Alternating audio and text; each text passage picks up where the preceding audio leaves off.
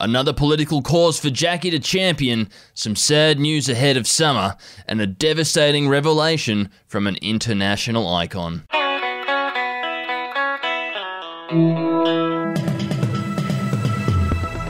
Yeah, hello and good morning from the belly of the Diamond Diamantina Shire. It's Wendell Hussey and Errol Parker here to bring you your audio update in the form of the Daily Betoota. It's Thursday, the 25th of November, and apologies, Clancy's little Jack Russell is outside the studio running around. So if you do hear any yipping and yapping, that's what that. That's what it is, mate. So slum it, Siam, slum it, Puggy, and slum it, Mullum, wherever you are in this lovely country. Let's kick off this bulletin, Wendell. Let's get right into it with some national news. And the last remaining CSIRO scientists have rushed to try and show Queen Jackie some reports on this whole climate change thing. This follows on from her choice words to anti vaxxers and the government for its lack of action on a federal corruption watchdog. The independent Tasmanian senator has now received a large bundle of briefing documents from the CSIRO. After years and years of having their funding gutted, the last few remaining scientists left at the public research body have made a last minute play to try and get some actual action on climate change. They've sprinted across Canberra to get Jackie some notes so she can show some leadership on future proofing our planet and our economy.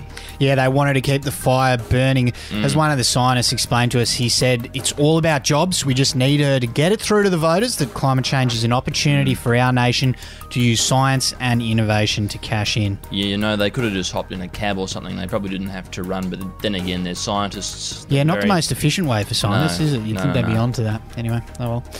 That is what they did. Now, in a weather related story, the Bureau of Meteorology has declared that the hot girl summer is set to be postponed until 2022.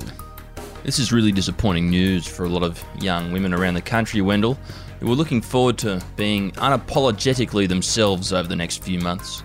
With summer officially here in less than a week, the Bureau have come out to reveal that it's official. La Nina is here, and that is, Believe it's Spanish for the girl or, or Spanish for little girl. Um, La Nina means there's a few rainy years ahead. For most, it's preferable to, you know, it being stinking hot and, you know, very temperamental like its angry little brother El Nino, which causes widespread drought, which, you know, results in sad farmers, and sad farmers equal a sad country. Too much rain also equals sad farmers as well, so. But for people who have had a uh, quote sad girl winter, it means a hot gal summer is uh, realistically off the cards. No, not ideal at all. As one Betoota Heights local Renee Winger said to us, can't travel, rent prices are through the roof, and now they're taking away our hot girl summer. Unfucking believable. Hang in there, Renee. It'll get better, hopefully. Now, some international news. Bob Sinclar has revealed that he's finally coming to terms with the fact that we might not be the love generation. Yeah, the French DJ responsible for the iconic 2005 hit Love Generation has revealed in an exclusive interview with The Advocate that he has finally embraced the fact that we might not be feeling the love. Bob's cousin, uh, as a matter of fact, actually owns a cafe in our town's French Quarter. So that's how this uh, weird uh, interview ended up coming about. He says that after all these protests, riots, wars, and the polarization of society, he's worried that people didn't listen to him and that curly headed kid on the bike. Something which Bob says makes him quite sad. He did, though, plead that people don't give up and maybe, maybe we can turn it around. But See what we can do, Bob.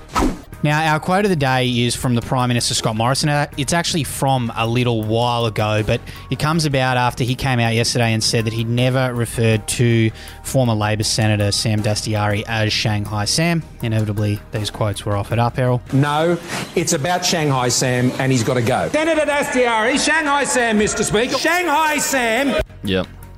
And uh, he's never told a lie in public office. I want you to remember that, Wendell. So, you, you know, when the election comes around in May, I, I really hope that you look deep within yourself and, and, and you elect the most honest person.